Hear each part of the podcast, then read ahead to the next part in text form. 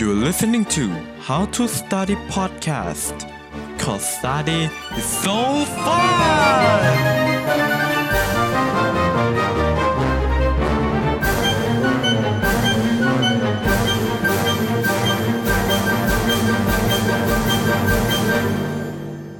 สวัสดีคุณผู้ฟังทุกท่านนะครับ ยินดีต้อนรับเข้าสู่ How to Study Podcast กับผม โนเบลนรเศรษฐ์อุทนาทิติภักนะครับ ซึ่งใน episode นี้นะครับผมอยากจะชวนคุณผู้ฟังเนี่ยนะฮะมาลองทบทวนในสิ่งที่บิลเกตส์เนี่ยเคยได้ให้สัมภาษณ์กับสำนักข่าวควอตไปนะครับผมซึ่งอันนี้ก็เป็นสิ่งที่ผมรวบรวมมาจากการที่คุณบิลเกตส์เนี่ยได้ไปสัมภาษณ์ไว้นะครับ หัวข้อของการสัมภาษณ์ในครั้งนั้นเนี่ยนะฮะนั่นก็คือการอ่านหนังสือนะครับ ซึ่งคุณบิลเกตส์เนี่ยได้ให้ข้อแบบ trick ในการอ่านเนี่ยมาทั้งหมด 4 ข้อ ซึ่งตัวเขาเองใช้นะครับผมแต่ว่าเดี๋ยวผมจะเพิ่มไปอีกหนึ่งข้อนะครับก็คือข้อของผมเองนั่นแหละนะครับที่ผมคิดว่าเออมัน effective มากที่สุดละเออคุณบิลเกตส์เนี่ยไม่ได้พูดถึงไว้นะครับงั้นเริ่มที่ข้อหนึ่งกันเลยนะครับผม don't start the book you cannot finish it นะครับ ก็คือ อย่าเริ่มในหนังสือเล่มนั้นๆที่คุณไม่สามารถเออจบมันได้อะนะครับผมซึ่งอันเนี้ยนะฮะ ผมยกตัวอย่างเช่นนะครับคุณเป็นคนที่ชอบอ่านนิยายมากนะครับ นิยายที่คุณอ่านอาจจะเป็นนิยายแนวแฟนตาซีอย่างเงี้ยนะครับ และเออจากที่คุณอ่านนิยายอย่างเงี้ยนะครับ คุณเดินไปเชลหนังสือที่มีแบบเออเคมีอินซีอย่างเงี้ยนะฮะแล้วคุณก็แล้วคุณก็ไปหยิบหนังสือเล่มนั้นมานะครับ รับรองครับ ถ้าเกิดคุณไม่ใช่คนที่ชอบมันจริงๆเนี่ยคุณอ่านไม่ถึงห้าหน้า คุณก็น่าจะวางแล้วก็ทิ้งไว้สวยๆแล้วนะครับ แต่นี่แหละครับคือ เอ่อก็คืออย่าเริ่มในหนังสือที่คุณไม่ได้สนใจมันนะครับ หรือว่าคิดว่าคุณอ่านมันไม่จบแน่นอนอะไรประมาณนี้นะครับอย่างไรก็ตามนะครับ เวลาเราจะเลือกหนังสือเนี่ยนะฮะสมมติว่าเราต้องการที่จะอ่านหนังสือแนวเอ่อบิตคอยอย่างเงี้ยนะครับ มันมีทั้งหนังสือแนวบิตคอยทั้งหมด 5 เล่มนะครับ ซึ่ง 5 เล่มนั้นนะนะครับ เราเราจะเลือกเล่มไหนอะนะครับ ทั้งนี้ทั้งนั้นเราจะจัดจากอะไรได้บ้าง ถ้าเกิดเราไปยืนอยู่ตรงนั้นแล้วนะครับ ข้อที่1นงนะครับก็คือเราเราจะจัดจากเอ่อ ปกของมันเนาะนะครับว่าอะปกของมันเป็นยังไงรูปร่างของปกเป็นยังไงนะครับดีไซน์เป็นยังไงบ้างนะฮะใครเป็นผู้เขียนอะไรประมาณเนี้ยนะครับแล้วก็อาจจะไปดูคำนำนะครับอาจจะเปิดดูสักห้าหน้าจากสองร้อยหน้า อะไรก็ว่าไปนะครับ แล้วก็เอออาจจะแบบเออลองพิจารณาดูว่าเล่มไหนมันดีนะครับ ผมแต่ว่าอย่างไรก็ตามนะครับ ผมคิดว่าไอ้วิธีที่ผมพูดไปเมื่อกี้เนี่ยมันอาจจะแบบ ไม่ค่อย effective มากเท่าไหร่นะฮะวิธีที่ดีกว่าเนี่ยนะครับคือการดูรีวิวก่อนที่จะไปซื้อนะครับหรือไม่ก็สั่งซื้อออนไลน์เลยก็ได้นะครับแต่ว่าคือถ้าเกิดเราดูรีวิวเนี่ยนะฮะสมมติว่าเราดูรีวิวจากนักรีวิว 5 ท่านนะครับอาจจะเป็น 3 ท่านอาจจะเป็นแบบเออคนธรรมดานะฮะที่แบบอาจจะไปเอ่อ discuss กันในพันทิปนะครับหรือว่าอาจจะเป็นกลุ่ม Facebook อะไรก็ได้นะครับและอีก 2 คนนะฮะอาจจะเป็นยูทูบเบอร์นะครับอาจจะเป็นบล็อกเกอร์นะฮะหรือว่าอาจจะเป็น podcasterซึ่งเป็นอินฟลูเอนเซอร์อะไรประมาณเนี้ยนะครับก็อาจจะมีมุมมองการวิเคราะห์ที่น่าสนใจอะไรประมาณเนี้ยนะครับว่าเล่มไหนเนี่ยมันเหมาะกับเรานะครับเราก็ลองไปหารีวิวดูจากนั้น เราก็ลองไปร้านหนังสือนะครับแล้วก็ลองเปิดดูว่ามมันโอเคหรือเปล่าเนื้อหาโอเคหรือเปล่าอะไรอย่างเงี้ยนะฮะก็ลองเปิดเปิดดูนะครับผมจากนั้นเนี่ยนะฮะพอเราซื้อมาโอเค เล่มเนี่ยแหละนะครับ ก็นั่นแหละก็เป็นเล่มที่ดีที่สุดจากการดิสเอ่อ จากการตัดสินใจของคุณแล้วนะครับผมทีนี้เราไม่ได้พูดถึงหนังสือแนวพัฒนาตัวเองแนวเศรษฐกิจนะครับผมแนว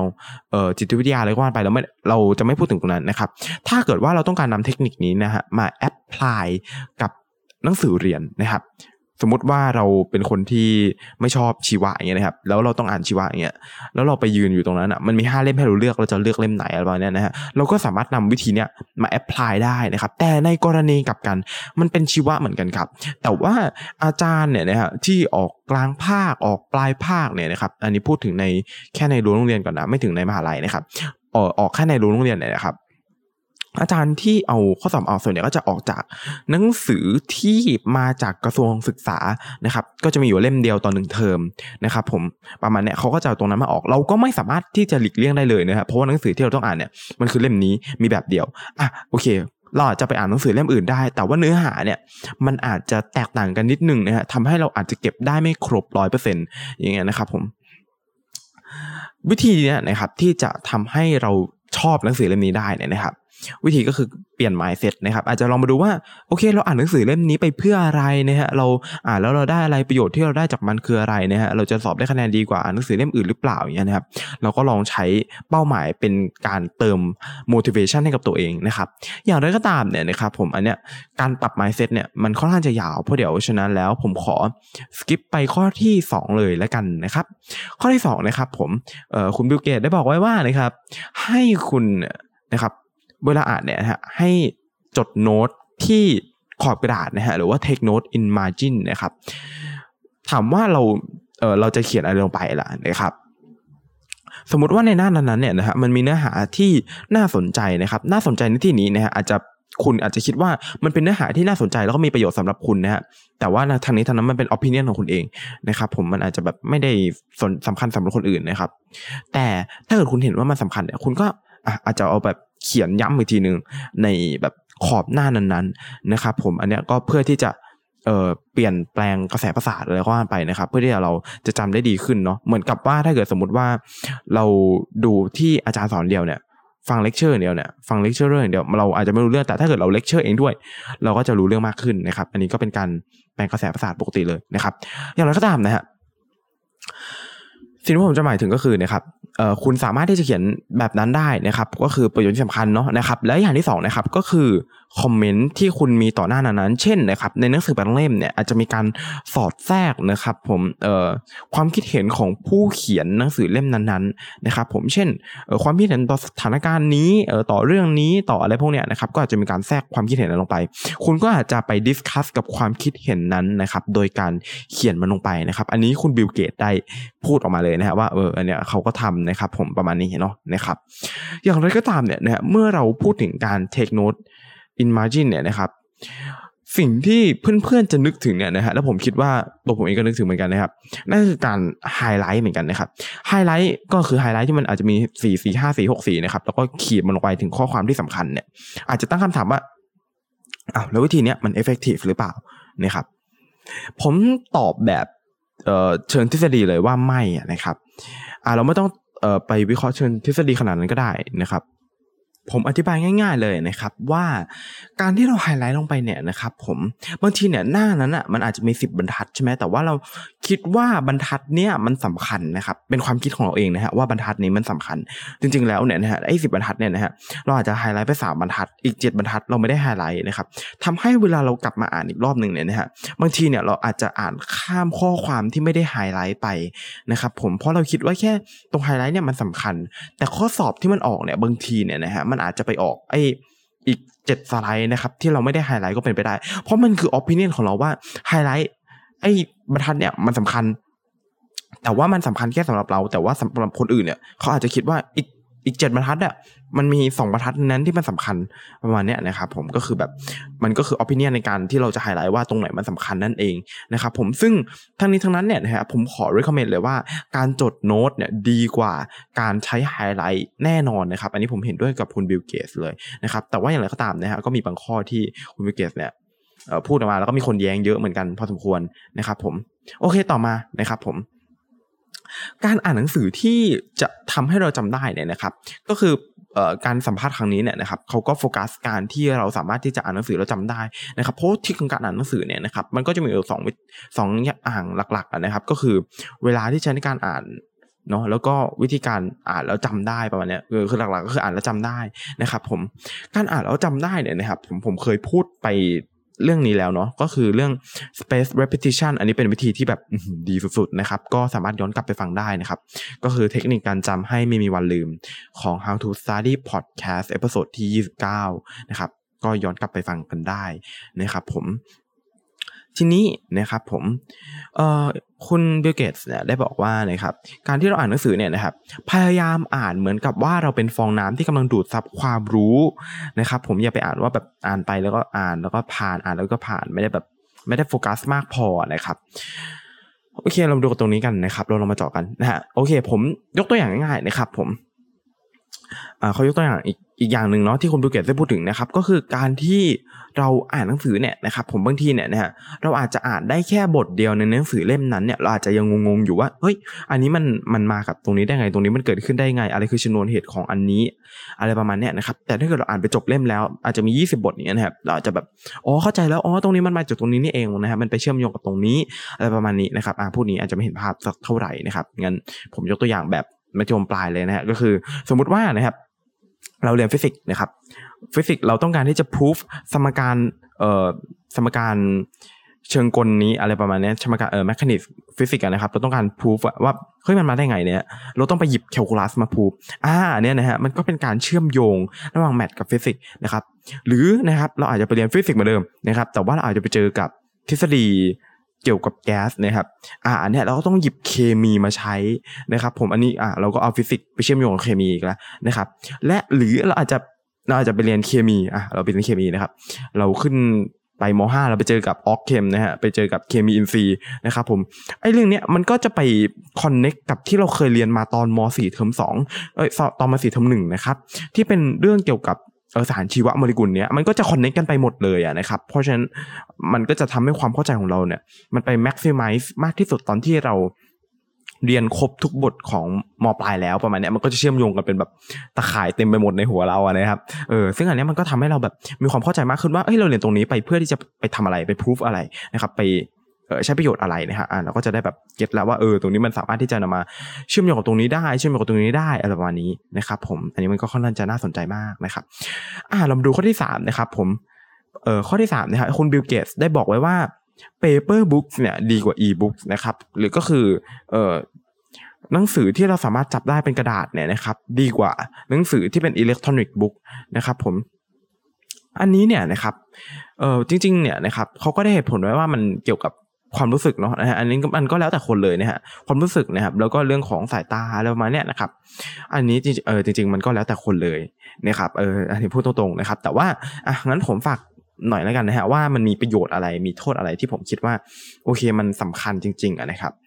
เรามาดูกัน นะครับว่า e-books เนี่ยเราเริ่มก่อนว่า e-books เนี่ยดีกว่า paper books ยังไงนะครับข้อหนึ่งเลยนะครับเป็นข้อที่มันชัดเจนมากๆก็คือการพกพา เราสามารถที่จะเอาหนังสือเป็นร้อยเป็นพันเล่มนะครับใส่เข้าไปใน e-book แล้วก็บางนิดเดียวเนี่ยพกพาไปได้ทุกที่นะฮะในกลับกันนะครับ ถ้าเกิดว่านะครับเรามีหนังสือที่มันเป็นแบบ เอ่อหนังสือที่มันปกติเนี่ยนะครับเราไม่สามารถจะพกได้ขนาดนอย่างมากก็สามสี่เล่มนี้ก็แบกหลังหักแล้วนะครับเออนะครับเพราะฉะนั้นแล้วนะครับอ่าถ้าเกิดเรามองแบบดีๆเนี่ยก็คือปกติเวลาเราอ่านหนังสือเราคงจะไม่ได้อ่านแบบทีเดียวสิบเล่มอะไรอย่างเงี้ยนะครับแล้วก็อาจจะอ่านทีเดียวอาจจะสลับกันไปสองเล่มสามเล่มอะไรก็ว่านไปนะครับซึ่งอันนี้เนี่ยนะครับมันก็อาจจะไม่ค่อยสมเหตุสมผลเท่าไหร่แต่ว่าถ้าเกิดเราต้องการที่จะแบบ ย้อนไปดู history การอ่านของเราเนี่ยนะฮะอ่าเราใช้อีบุ๊กเนี่ยเอาคุยเราก็สบายเลยนะครับว่าแบบเออเล่มนี้เราเคยอ่านอยู่เราก็เปิดเข้าไปดูว่าเอ้ยข้อมูลตรงนี้มันอะไรอย่างนี้อะไรประมาณนี้นะฮะเวลามีคนพูดถึงอ่ามันก็สบายนะครับ หรือนะครับอีบุ๊กเนี่ยมันมีประโยชน์ ซึ่งข้อนี้เนี่ยผมคิดว่ามันมันมันสำคัญมากแล้วมันช่วยประหยัดเวลาได้เยอะมากนะครับ นั่นก็คือมันมี built-in dictionary นะครับ แล้วก็มีการระบบไฮไลท์นะครับ อะเรามาดูกันว่ามันคืออะไรนะครับ built-in dictionary นะครับมันก็คือการแปลภาษานะนะสมมติว่าเราต้องการอ่านหนังสือภาษาอังกฤษอย่างเงี้ยนะฮะแต่ว่าเราเอ้ยคำนี้แปลว่าอะไรอย่างเงี้ยเราถ้าเกิดเราต้องการที่จะแปลเนี่ยเราต้องหยิบโทรศัพท์ขึ้นมาเปิด translate นะครับผมแล้วก็เขียนคำลงไปกว่าจะได้คำแปลเนี่ยก็ยี่สิบสามสิบปีแล้วนะครับแต่ว่าถ้าเกิดสมมติว่าเราอ่านอีบุ๊กเนี่ยเราก็จิ้มไปตรงคำนั้นนะครับผม แล้วมันก็แปลให้อัตโนมัติไม่ถึงห้าวิก็ได้คำแปลแล้วนะครับมันก็ประหยัดเวลาไปเยอะมากนะครับอีกอย่างหนึ่งเนี่ยนะครับคือการไฮไลท์นะครับ อ๋อการไฮไลท์เนี่ยนะครับมันไม่ใช่ไฮไลท์เหมือนที่ผมพูดไปเมื่อกี้นะครับที่บอกว่าการไฮไลท์มันไม่ดีนู่นนั่นอะไรอย่างเงี้ยนะฮะมันคือการที่เราใช้โปรแกรมนะครับสมมุติว่านะครับเออเราเห็นว่าเอ้ยประโยคนี้มันสำคัญมากเราอยากจะเก็บไว้นะครับผมในหนังสือเล่มนี้นะฮะอาจจะมีแบบสักร้อยประโยคที่เราคิดว่าเอ้ยมันสำคัญมากนะครับเราไฮไลท์ร้อยประโยคนั้นนะครับมันก็จะเอาไปเก็บไว้ใน database นะฮะอันนี้มันก็จะมีหลากหลายโปรแกรมมากนะครับที่ให้เราเลือกใช้เนาะมันจะไปเก็บไว้ใน database ของโปรแกรมนั้นๆนะครับจากนั้นนะฮะ มันก็อาจจะส่งเอ่อไอ้คำนั้นอะที่เราเคยไฮไลท์ไว้มาเป็นแบบ daily ในอีเมลบ้างนะครับใน message บ้างอะไรก็ว่าไปนะครับมันก็จะส่งมาแบบนั้น ซึ่งอันเนี้ยมันเป็น spaced repetition ที่ดีมากนะครับ คือการทวนซ้ำอะเนาะเออเป็นวิธีที่ดีมากนะครับเอออันนี้มันก็เป็นแบบข้อแตกต่างที่แบบชัดเจนมากนะครับ อย่างไรก็ตามนะครับ paper book เนี่ยนะฮะมันมีสิ่งที่มันหาไม่ได้จากอีบุ๊กนะครับนั่นก็คือความรู้สึกนะครับ บรรยากาศ ของการอ่านนะครับเออนิ้วมือนะครับที่สัมผัสไปที่เออความบางความหนาของกระดาษเนื้อของกระดาษในแต่ละเล่มก็แตกต่างกัน กลิ่นของหนังสือที่ลอยเข้ามาในจมูกเนี่ยก็แตกต่างกันออกไปตามเล่มนั้นๆนะครับผมเล่มบางเล่มเนี่ยก็มีการเย็บแตกต่างกันนะฮะเออคือ texture เนี่ยมันแตกต่างกันอย่างชัดเจนนะครับซึ่งบางคนเนี่ยชอบ paper book เนี่ยอันนี้ก็จัด paper paper book ไปเถอะครับนะครับแต่ว่าสำหรับคนที่ชอบแบบเออชอบ benefit มากกว่าเนี่ยอะอันนี้ก็อาจจะไปอีบุ๊กก็ได้นะครับเอออันนี้ก็เป็นสิ่งที่คร่าวๆที่ผมแบบ brief มาคร่าวๆนะครับผมข้อที่สี่นะครับก็คือ block out the hours นะครับเอ่อคุณบิลเกตเนี่ยบอกว่าถ้าเกิดคุณมีเวลาประมาณ 5 นาทีในการอ่านหนังสือเนี่ยอย่าอ่านครับ เพราะมันยังไม่มีมันยังไม่ทันแบบเออเข้าแบบเข้าสู่การแบบสมาธิแบบโฟกัสได้เลย คุณก็ต้องเลิกอ่านแล้วนะครับ อย่างน้อยเนี่ยให้มีเวลาหนึ่งชั่วโมงในการอ่านเนี่ยมันกำลังดี ประมาณนี้นะครับ ซึ่งอันนี้ผมก็พูดตรงๆเลยนะครับ ว่ามันก็มีทั้งสิ่งที่ถูกแล้วก็สิ่งที่แบบหาข้อโต้เถียงได้นะครับ ผมหลักๆแล้วเนี่ยนะครับผมการที่เราอ่านหนังสือแบบชั่วโมงหนึ่งเนี่ยผมว่าบางคนเนี่ยไม่ได้มีเวลามากขนาดนั้นต่อวันนะฮะเออเรามีเวลาแบบ 15 นาที ระหว่างอยู่บนรถบัสนะครับ หรือว่าจะแบบ 15 นาทีก่อนกลับบ้าน 15 นาที นั่งรอรถอะไรประมาณเนี้ยนะฮะนั่งรอรถไฟฟ้าอะไรก็ว่าไปนะครับผมหรือว่าแบบอาจจะระหว่างคาบเราก็หยิบขึ้นมาอ่านแป๊บๆเนี้ยนะครับคืออันนี้มันอาจจะไม่เอฟเฟกตีฟเท่าการนั่งจดจ่อกับมันนะครับ แต่ว่ามันก็เออได้ผลมากกว่าเราไม่อ่านอะไรเลยอะนะครับประมาณนี้เนาะนะครับ ผมและอีกอย่างหนึ่งอะนะครับ นั่นคือการที่เราอ่านเป็นชั่วโมงเนี่ยนะครับ แล้วเราไม่ได้แบบพักเลยนะครับ โดยใช้เทคนิคเอ่อเทคนิค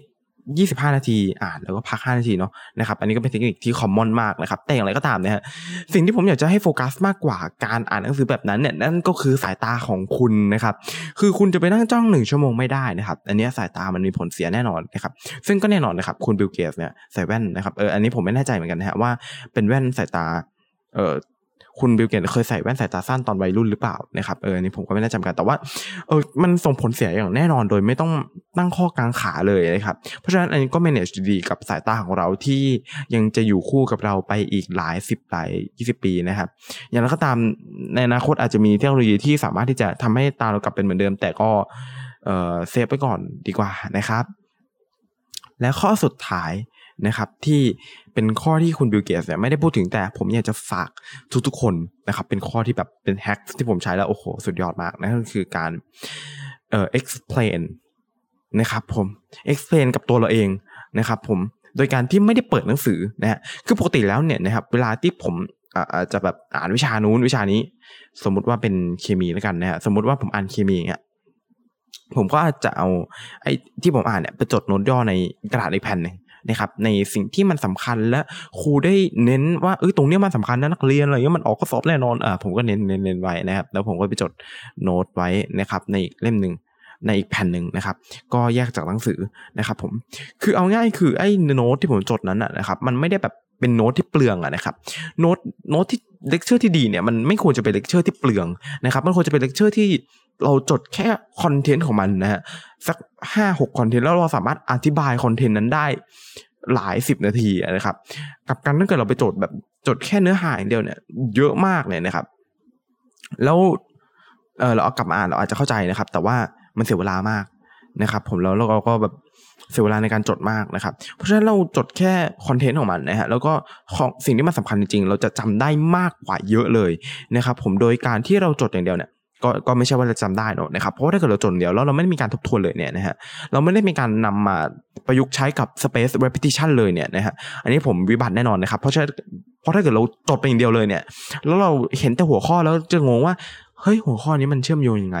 หัวข้อนี้มันกล่าวถึงอะไร แต่ถ้าเกิดสมมติว่านะครับเราจดทั้งหมดเลยเนี่ยนะฮะเราผ่านไปหนึ่งปีเรากลับมาอ่านเนี่ยอันนี้มันก็มันก็จะ effective นะครับแต่ว่าเออสิ่งที่ผมจะหมายถึงเนี่ยนั่นก็คือมันเออมันก็ จดแบบ เน้นว่ามันเป็นคอนเทนต์ที่มัน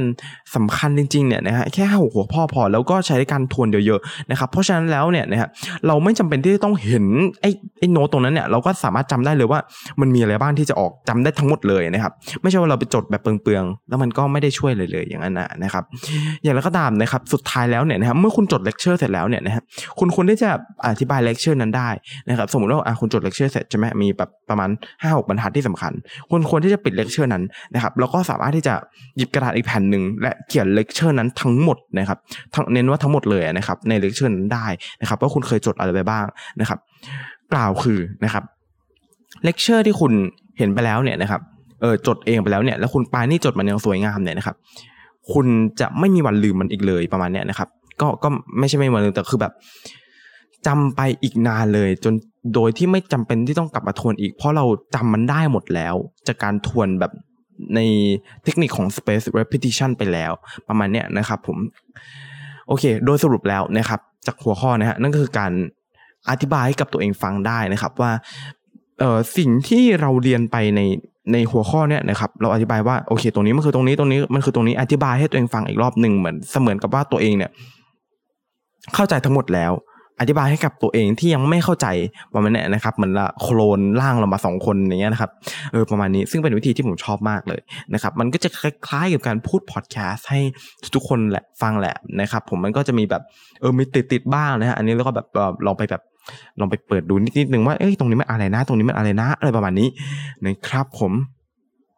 โอเคนะครับผมก็จบกันไปแล้วนะครับ โดยสรุปก็มี 5 ข้อนะครับผมอ่าผมทวนให้ใหม่อีกรอบหนึ่งนะครับ ข้อที่1นนะครับผมอย่าเปิดหนังสือ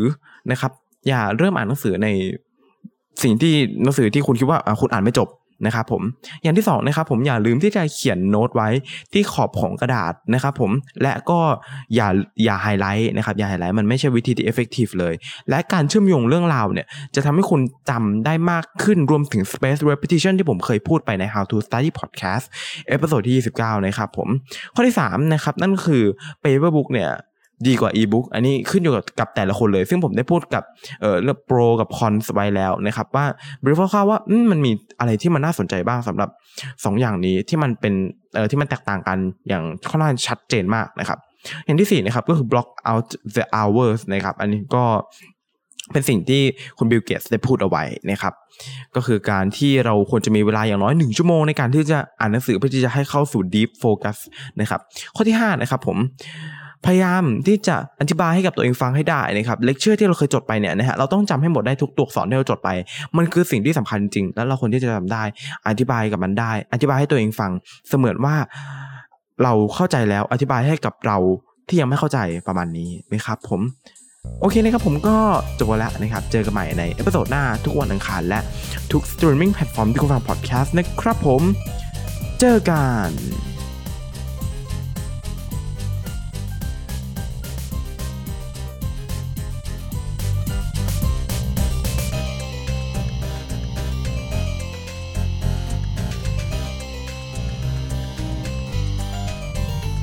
Thank you for your listening. See you in the next episode. And don't forget to have fun with your study.